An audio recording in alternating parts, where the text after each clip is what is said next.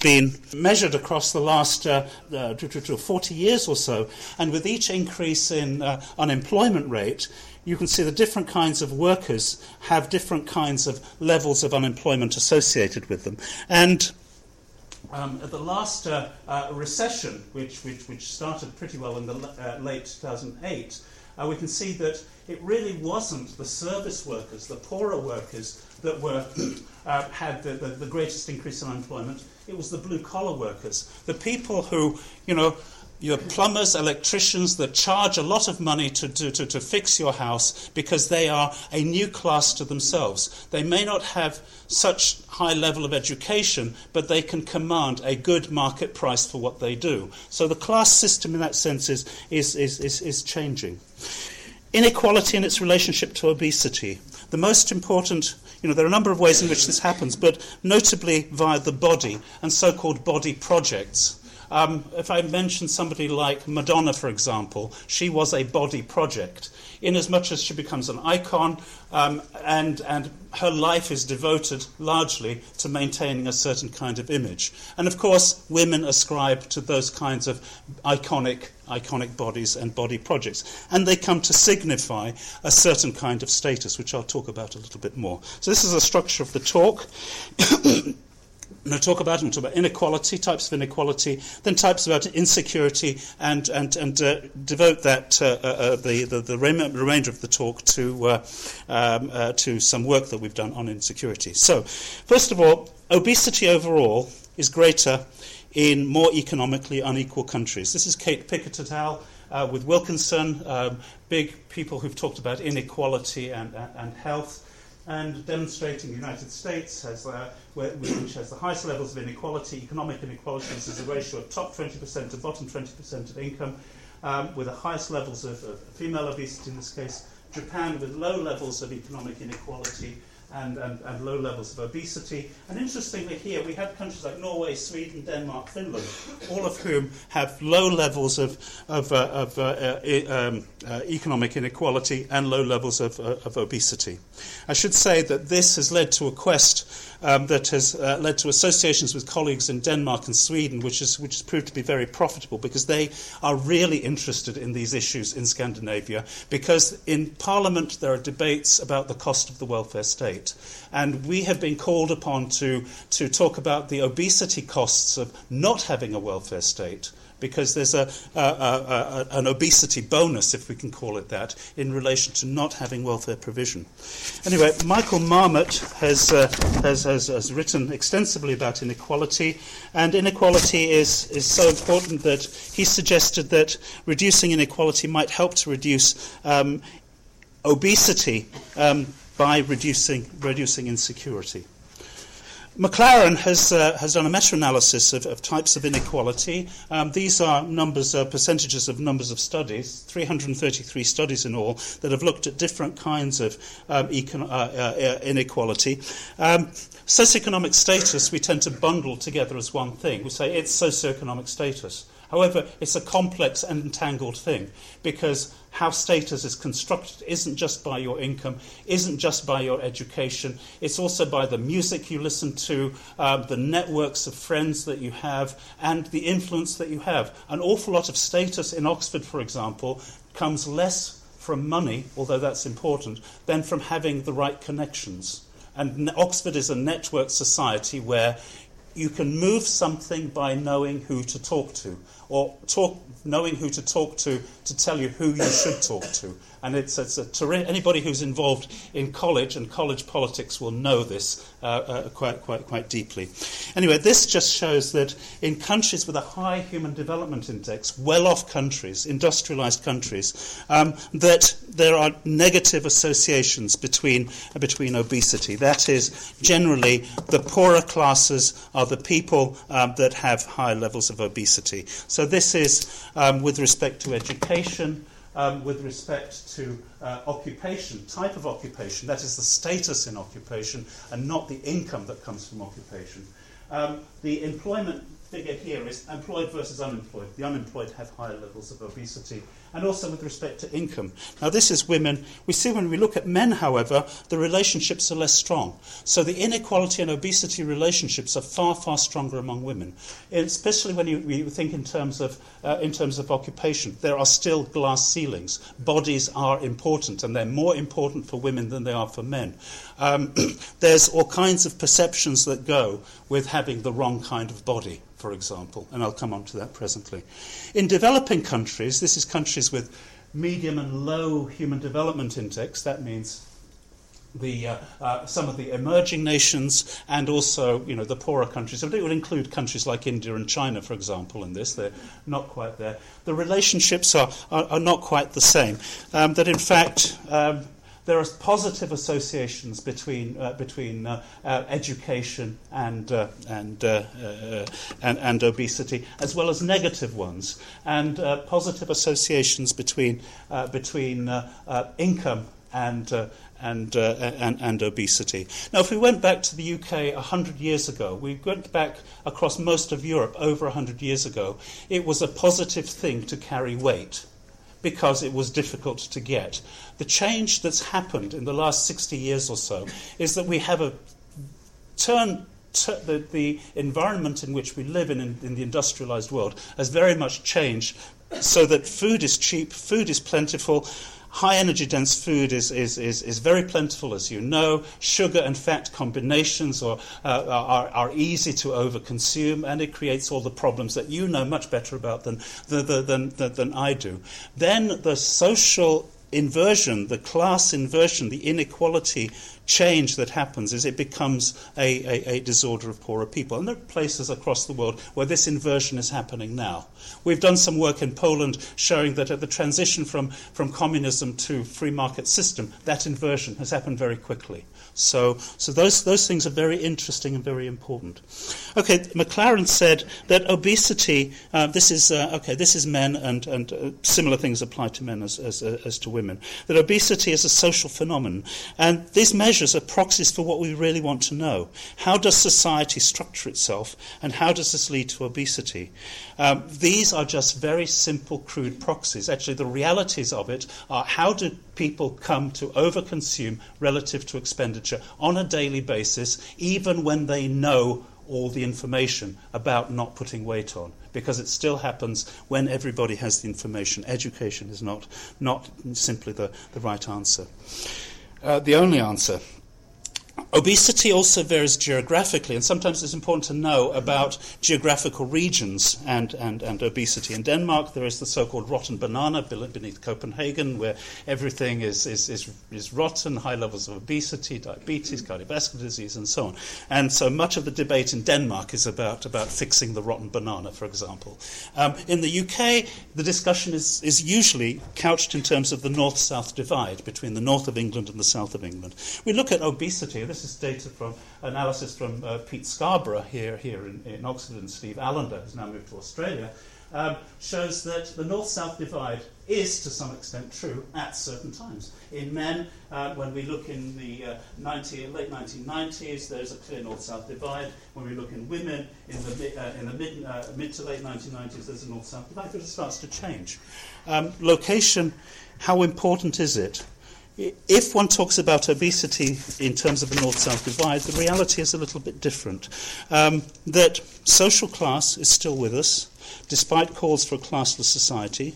There's not really a north south divide, despite the political discourse, despite the media discourse. Actually, there's much more of an occupational structuring of obesity. When we look at the odds ratios for obesity, um, um, less so for men, but more so for women. Social class, social class, social class, social class pops out as the most important structuring factor across all of these things. Now, across the period of the Blair administration, they were trying to promote a classless society. That means they wanted to try and pull everybody towards a middle class set of values. And much of health education is about exactly that, and much of, much of schooling in this country is exactly about, uh, uh, about that. The ideas of social inclusion were all about that. But despite all of these, the class differences persist, and they're not just they're not matters of of, uh, of uh, of ignorance, social classes become uh, structuring forces in their own right. People who talk to each other, network with each other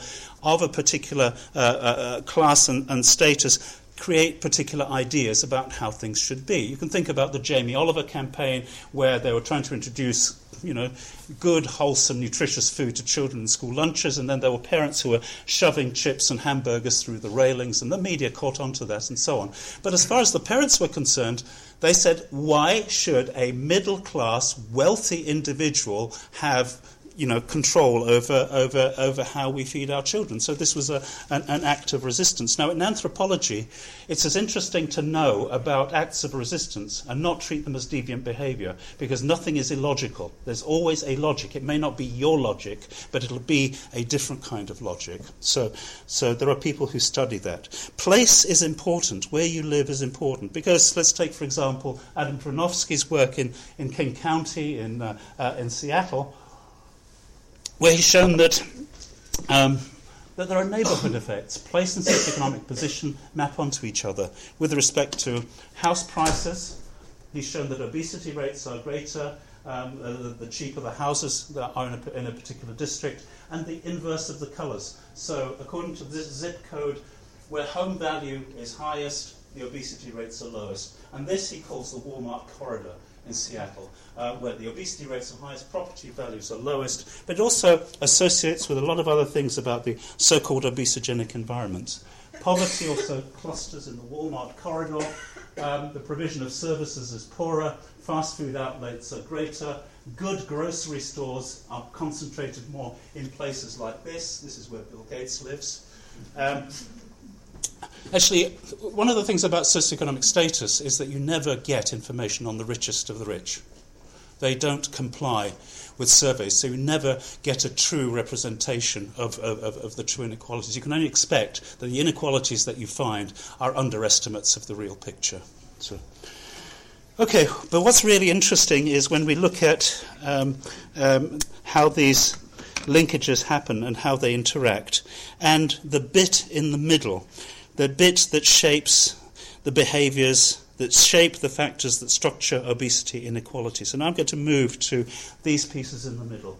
This is a Sobal 1991 first put out a great paper about socioeconomic status and obesity, showing that uh, socioeconomic status can lead to obesity, obesity can lead to, to uh, is related to socioeconomic status, to the point where putting weight on stops you being socially mobile, for example.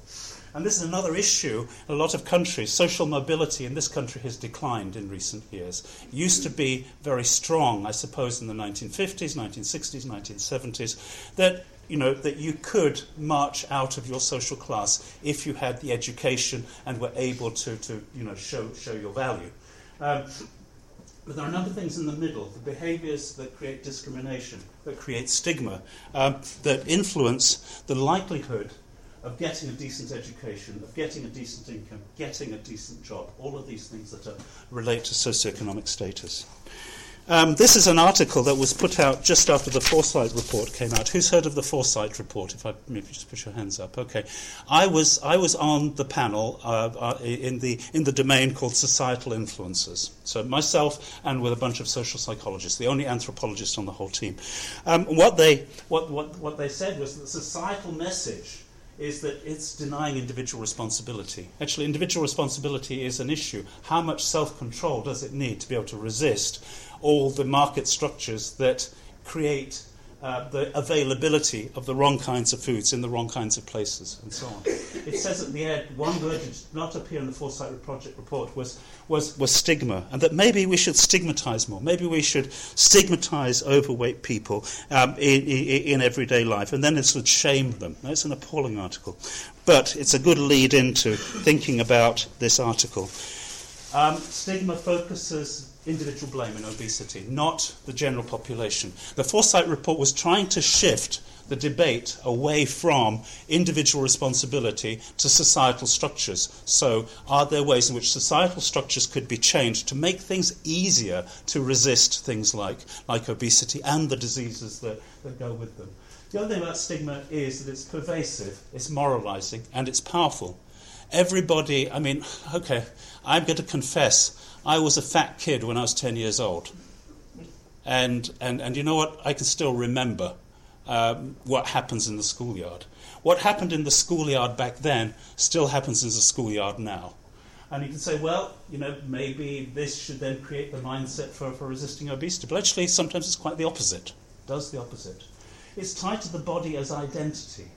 Now, this is there's a you know a, a, a powerful force. Slim bodies are, are valued much more much more greatly than thin ones. Except you have role models like Beth Ditto, for example, who you know uh, go in the opposite direction in, towards fat pride and so on. There is another set of resistances around, around defending large body size, um, uh, which I'm, again, not going to talk about today. Where do you find stigma and obesity? There's a lot of evidence, but what's the strong evidence? Puhl and Hoyner, uh, Heuer in, uh, in Yale have done a lovely paper showing that one of the strongest places where obesity uh, is stigmatized is in employment. Weight based disparities in employment. That is, an overweight person is less likely to get promoted. Um, obese employees experience wage penalties. They're less likely to, to, to get promoted to higher grades within their job. Obese applicants uh, uh, for jobs face weight, weight, bias and job application evaluations. All of this has been shown as strong evidence. There's lots and lots of data that shows equivocal evidence, but these are just the few that, that show strong evidence.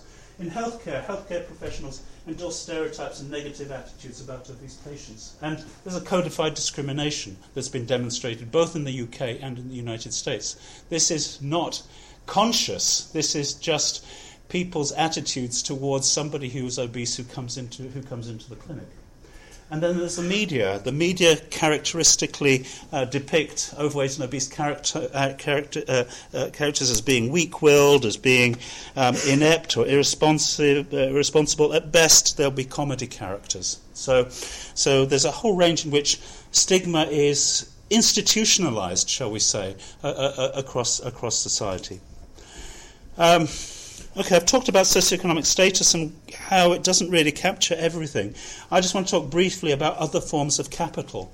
And, and uh, you know, if we think about education as our capital, I have students who say, I'm poor, I have got no money. I say, no, you are not poor. You have intellectual capital. And you will be able to use that intellectual capital in some way in the future. Right now, you may feel you're poor, but look, you're in Oxford. You know lots of people. Some of these people are going to, going to become very rich. Some of these people are going to become very influential. If you keep those friends, you will have capital from knowing those people. You will have capital from being able to get the right kind of job at some stage, some stage into the into into the future. Um, so other forms of, of capital, upstairs and downstairs. Now, um, this is Downton Abbey, and of course, we all eat like those people up there every night, don't we?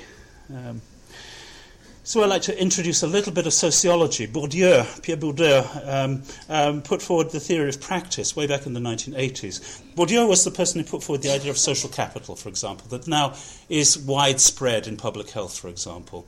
Um, he linked different kinds of capital towards an overarching symbolic capital. That is um, your director. Would you stand up for a minute? Yeah, just stand up, stand up, stand up.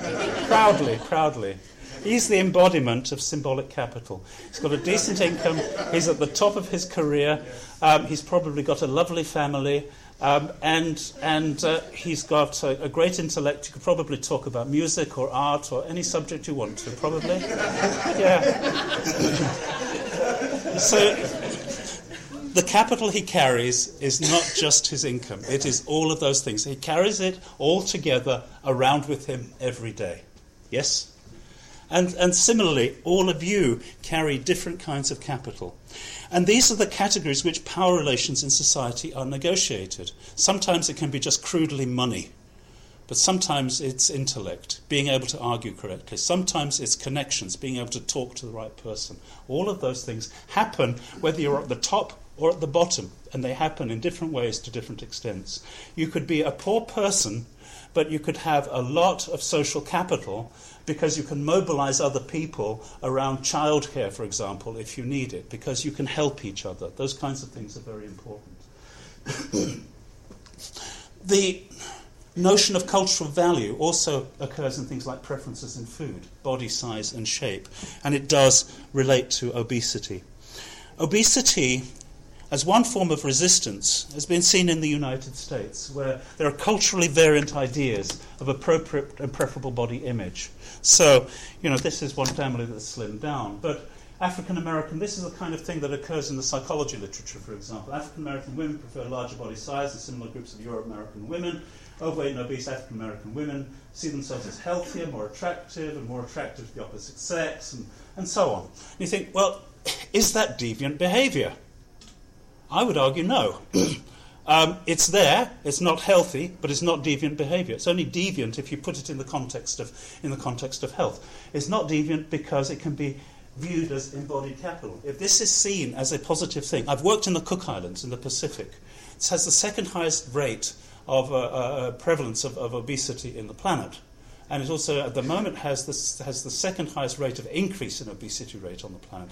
So I've got a paper with a student of mine who's just come back from Nauru, which is the place which has the highest rates. And we're looking at historical, colonial, and, and, and cultural factors that may be fueling this obesity increase in, in, in those two particular places. But there, being overweight is capital. I'm carrying my body. It's, uh, you know, I have wealth and prestige because I'm a big person. I have social status and I have bodily status. Um, so, embodied capital is, is, is, is, is one thing, and that varies.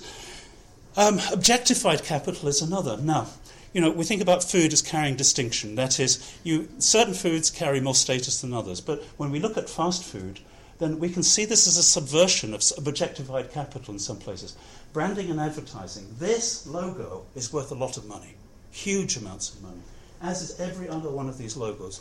Anybody that tries to subvert these logos is potentially at risk of being sued by those corporations because these are the real value of what they produce.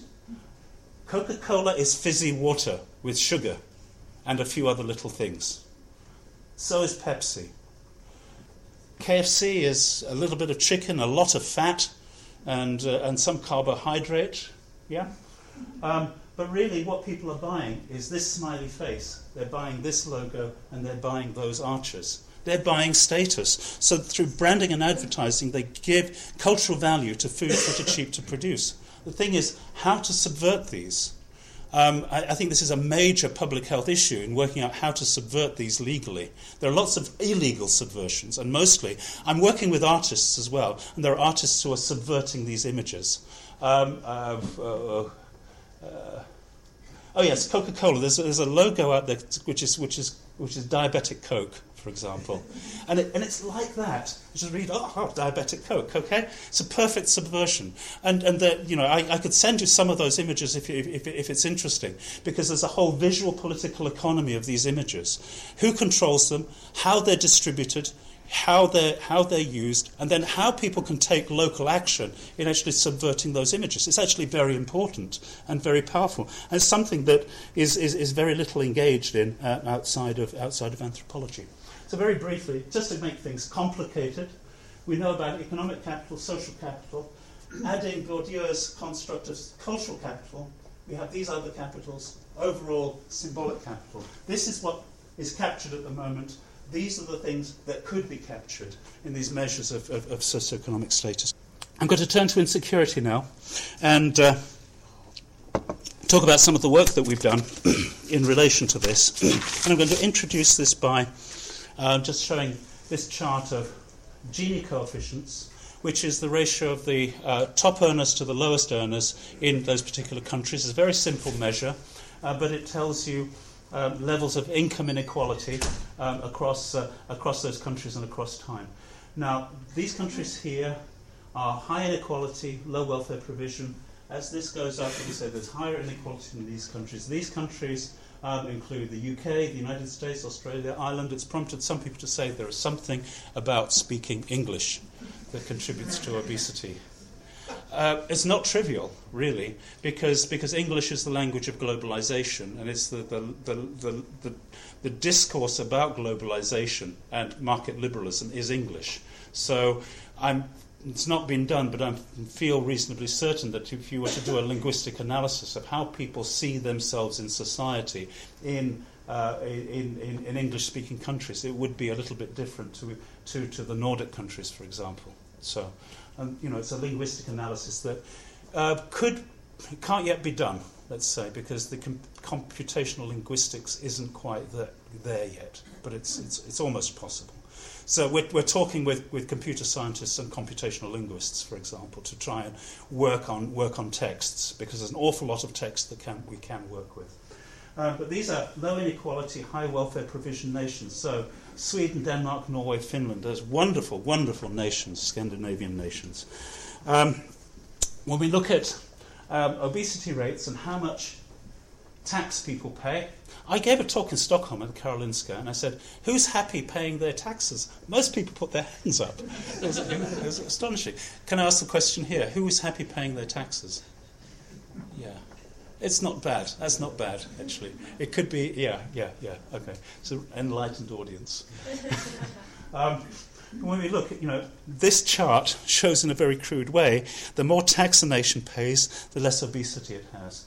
These are some of the nations that fall into, into more market liberal formations. It's not a pretty or, or, or, or pristine diagram, but we see at this top end. There is a, a, a, a privilege of lower obesity among nations that pay more tax. Okay.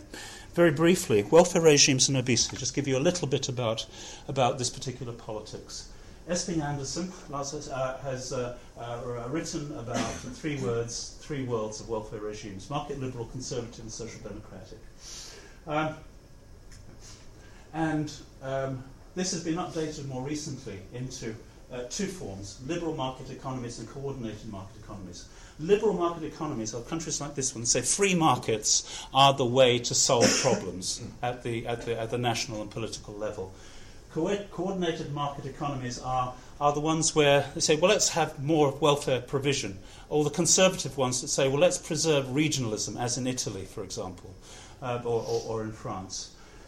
Um, since the 1970s, there's been the rise of market liberalism, um, and the timing more or less corresponds to the obesity uh, epidemic, if I can call it that. To put it short, if you've missed all of that, under Thatcher and Reagan, obesity rates accelerated. Very crudely put, but um, it came to an hypothesis. I worked with an economist, um, Avner Offer, here in Oxford, and uh, we, we uh, put together a lot of data um, on about two and a half million individuals uh, from 11 countries to look at um, uh, economic hypotheses of obesity increase, supply shock, decline of physical activity, increased cheaper pre-processed food, hygienic appetizing food. One hypothesis. Obesity is a response to stress, insecurity stress. Um, market liberal societies are more competitive, less secure. So you're working, working, working. You're stressed out of a tree. You know you're not allowed to binge on alcohol anymore. You're not allowed to smoke anymore. What do you go and do? Go and binge on food, um, as a very crude sort of formulation of that. Um, inequality stress subordination is stress. That is, um, you might be well paid, but if you're low ranking within your particular organization, that is stressful because your boss, who's a lovely man, um, says, let's, be a, let's, make it a hypothetical boss. Um, so we're to turn you into a bastard. I don't want you don't do that. Um, your hypothetical boss um, gets, gets, uh, gets a memo from the health department on a Friday night He's got things planned on the Saturday. His wife says, We're going to dinner, we're going here, we're doing this. Da, da, da, da. Not, you know, he's not want to change their plans. He knows his life would be hell if he were to disobey his wife um, and change everything because he needs to work over the entire weekend. So he phones his subordinate. Uh, his subordinate says, Yes, I'll get onto this. I'll have the briefing ready for Monday morning. What does he do? He sends an email to his next in charge, who, uh, who, who then says, uh, Okay, well, he sends an email to the next person. And then there's a little person at the bottom who's carrying the whole system. Well, paid, could be a public servant, but is suddenly has his weekend destroyed because he now has to produce a briefing for Monday morning. So, subordination is stressful. It's been demonstrated um, in many species. Okay, this is briefly what we did. 96 studies taken between 1994 2004, 2.6 million individuals, 11 countries, market liberal ones, non market liberal ones. We used body mass index as the measure, as the cutoff, BMI more than 30. We won't get into the argument about whether that's the right thing to do or not, but you need a cutoff, that's what we used. And um, 46 market liberal studies, 49 uh, non market liberal studies. Um, and uh, we found was the obesity rates in market liberal countries were on average 25.5%, 19% in non market liberal countries. So, really, this debate, this analysis really is about that 6% difference. It's not about explaining all of obesity, it's about that 6%, nothing more. But that 6%, I'm sure you would agree, is important. Okay, these are the variables. Maybe you don't need to see this. Um, basically, economic security, economic equality are the two measures. Um, there's lots of different studies that were pulled together for this data. The Luxembourg Income Study, um, the uh, Osberg's Index of Economic uh, Well-being was used. Um, um, Big Mac index was obtained from The Economist, that is the, used as the relative price of food across the planet. And economic security was obtained from the Luxembourg Income Study, gave us measures of security from unemployment, illness, single parent poverty, poverty in old age, and so on. So there's a whole bunch of variables. I'll run quickly to the data. In terms of the Big Mac index, basically, this shows this is just the relative cost of a standard commodity across the planet. Um, simple, uh, but it shows that food prices have been declining across the period that we've been uh, that we've been uh, uh that, we, that we were measuring. Um, in the UK. Um, Germany, Italy, food prices more or less follow. Finland, um, for example, a Big Mac is expensive. Food is more expensive relative to income. In the US, Canada, Australia, uh, food is relatively ch- is cheap relative to income. Okay, so very briefly. Okay, let's just run through this. Basically, this shows in both liberal and non-liberal country, uh, market liberal countries, uh, obesity has increased across time. When we look at um, these particular increases, we can see there is a so-called fast food shock. Basically, um, the more expensive food is, the uh, lower the obesity rates are in, the, in, these different countries. But what we also see is that economic security, uh, where there's more economic security, as in the welfare states, then there are lower, lower levels. Then there are lower levels of, of obesity. Okay, if we move to um, looking at um, uh, economic security versus versus economic uh, equality, uh, we can see that um, economic uh, economic security um, is far bigger and it has much bigger effect than economic equality. So the argument between equality and, and security, both of those uh, uh, are, are, there, but we found that economic security is more important um, in this set of relationships. When we look at um, um, security and take market liberal out of the out of the picture, then we still find uh, we, we, we, still find an effect of, of security by uh, the International Labour Organization measure of security. One of the interesting things, which I think is probably more salient to, to policy, is that the, the relationships between uh, obesity and security are quite, uh, quite important. Um, that is, the higher the income security a nation has, the lower the obesity rates are. The higher the representation security, that is unionization. That is, if you have an argument with your lovely boss, um, then you, you, you have um, a, a labour uh, uh, a union to go to to, to, to help uh, represent uh, represent your position, then your uh, uh, then obesity rates are, are lower. So it's not just straightforwardly about about uh, about income and equality. Um, there are other things that, that, that operate there as well. Okay, um, dependency security. The interesting thing is that economic security operates even when you take the United States out of the picture. So you take the US out, because the US is a huge outlier. We take that out, the effect is, is, is, is, is dampened but the effect is still clearly there. So it's not, it's something that could very e- easily apply just to the European Union. You don't need to think about, well, it's a US effect. It is, it is a, a much, a, a much broader phenomenon. With respect to dependency, that is, you know, are single parents supported? Is there unemployment benefit? Is, there, uh, are, is the pension system good? The most important thing that popped out of our data was medical expenditure. That is, welfare states that have good national health service provision have lower obesity rates. Perhaps surprising, but interesting. interesting if you think, if you put this into the context of, say, the United States, where one of the biggest forms of insecurity is the fear of getting ill. Um, of the small businesses in the United States, something like 40% of them go bankrupt because the person who owns that business has gotten seriously ill. So they have to sell the business, sell everything, because there are so many people without, uh, without, without insurance. It makes the healthcare bill in the United States much more than about health, it is about society. And Obama knows that. His people know that, but it cannot be represented in that kind of way because the US isn't ready for that kind of Scandinavian debate about, about big society. The government here is trying to talk about big society in particular kinds of ways, but, but, uh, but you know, it, it, it's, a, it's a very, it's, I think it's a very important finding. Unemployment is also uh, benefit is also there, but less important. So, cheap energy dense food is important to increasing obesity rates across nations less so than economic insecurity. Economic inequality is less important than economic insecurity. And of the economic insecurity, skills, representation, income security, most important. Skill security means that if you have an education, the postdocs who put up their hands, I'm assuming you're postdocs, that put up your hands at the beginning, you can put your hands up again. If you lose your job, you have enough education and enough transferable skills to be able to find a job somewhere else if your profession collapses. And we're in an age now where professions do collapse, and you cannot expect to be in the same job across the whole of your life. I think about my own job. I, my, I seem to be, uh, uh um, uh, uh, I am an academic, um, and I'd call myself an intellectual, but I really think I've had four different jobs under the same title across the time that I've been doing my job.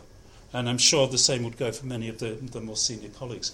I've been lucky to be in the position where I've been able to, to reinvent my job. Um, but you know, those kinds of things are, are important. To be able to, to be represented, um, to be secure in income, and to be able to have skills. And health and security is the most important with respect to dependency and security. Okay, I'm going to focus on the UK very, very quickly. Just a little bit of data. These are the Thatcher years. This shows the Gini coefficient and how it's increased since the Thatcher years. Um, so it's increased by, um, by more or less um, uh, more or less a third since the, it doesn't scale to zero, of course. Uh, but it, it, shows this dramatic increase in inequality, income inequality in the UK since the Thatcher years. How to capture inequality and insecurity. Um, the present social classification that is used in this country um, uh, uses uh, occupation as a measure of, of uh, of, of, inequality. So there's a classification that goes into, there's uh, uh, seven major categories. Uh, there's a full version which has 17 categories, but it all depends on, on jobs. Now, the UK has changed. And uh, some of these traditional classifications, like um, uh, um, uh, semi routine occupations, intermediate occupations, and so on, have all changed. Um, and Mike Savage at the London School of Economics, sociologist, has attempted to put together a new model of social class using the British Great British Class Survey experiment plus a national representative survey of about 160,000 people. It's based, that, that's the previous one. The new model tries to capture other forms of capital. So it tries to capture social capital and cultural capital as well as economic capital. So, so um, it's come out with seven different classes. It's the kind of factor analysis they used in the end to come up with seven classes established middle class, elite, established middle class, technical middle class, new affluent workers. That is the new class of people who um, you know, are, are, are, technically oriented, maybe, maybe, uh, uh, uh maybe uh, computer, uh, uh, computer based, um, who suddenly have new, kinds of, new kinds of jobs. Traditional working class uh, emergent service workers. These are the people who sit in the call centres. These are the people who, uh, who, uh, who are doing the caring around the hospital, doing the cleaning, and so on. Who may have been, you know, may come from Poland, Bulgaria, you know, Romania, Zimbabwe, wherever, um, um, and you know, have uh, represent another class. But then at the bottom, uh, which has had a lot of media attention, the idea of a, a precariat, poor economic capital, low social scores on everything. They're on zero hours contracts. They can be dismissed at a moment. They can be re-employed at a moment, and so don't have security. So I've used this classification to just give you some idea. They're not clean categories. Bar staff, chefs, care workers, custom services, um, and so on. Um, assemblers and routine operatives. You know, you know, you've got the mini plant, the BMW mini plant nearby. A lot of people are on zero hours contracts. So, you know, they can work for two weeks, then have no work for another week, then be re employed. So they have a contract, but the contract is we will employ you when we have work for you.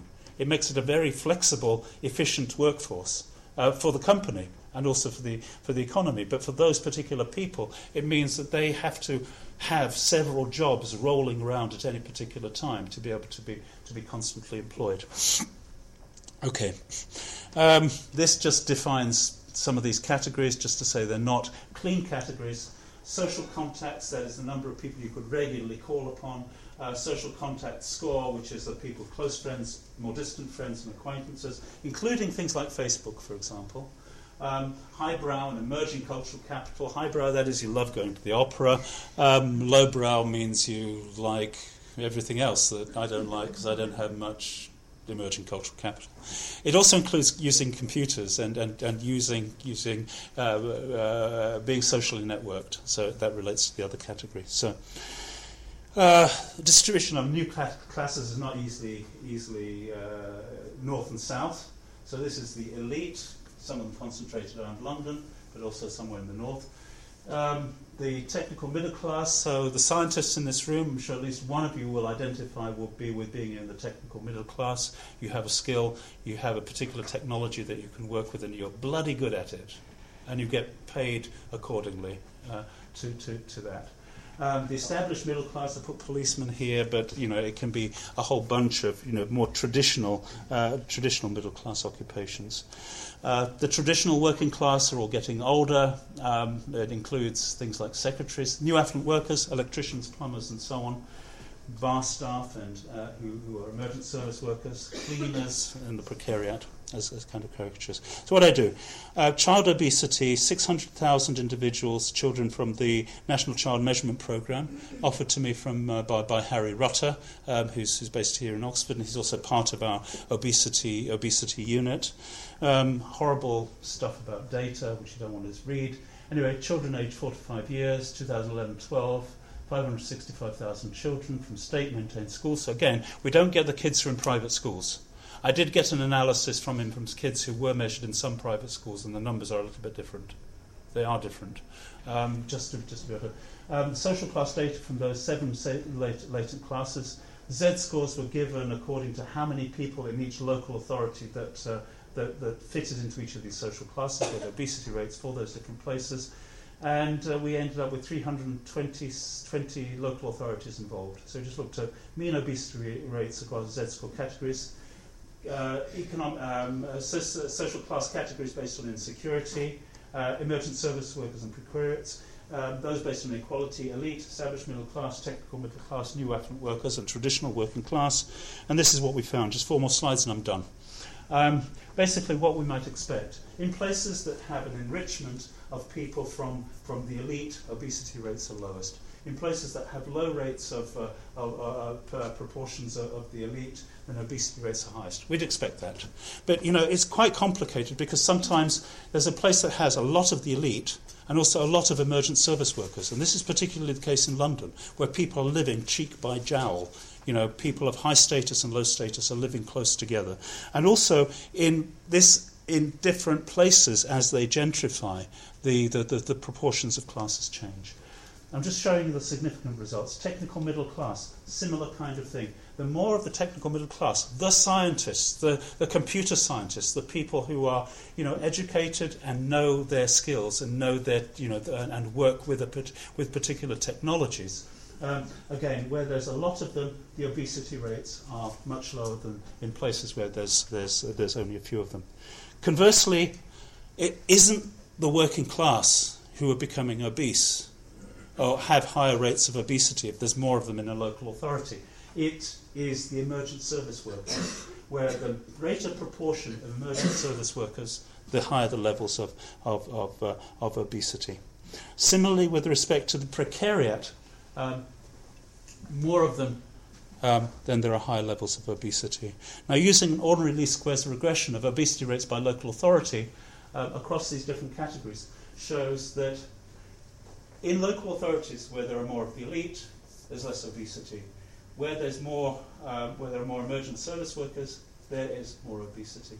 Where there's a precariat, there is more obesity. So, uh, the thing that we're trying to capture is that people carry their capital on their bodies um, they respond to everyday life in relation to the stresses and structures they're exposed to.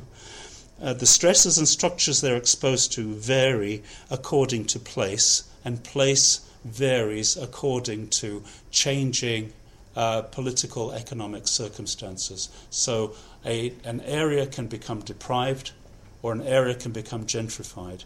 All of those things are, things are interrelated, and I think the attempt is to try and capture more of those relationships in a fine-grained way, because none of these measures give any kind of any kind of ideal picture.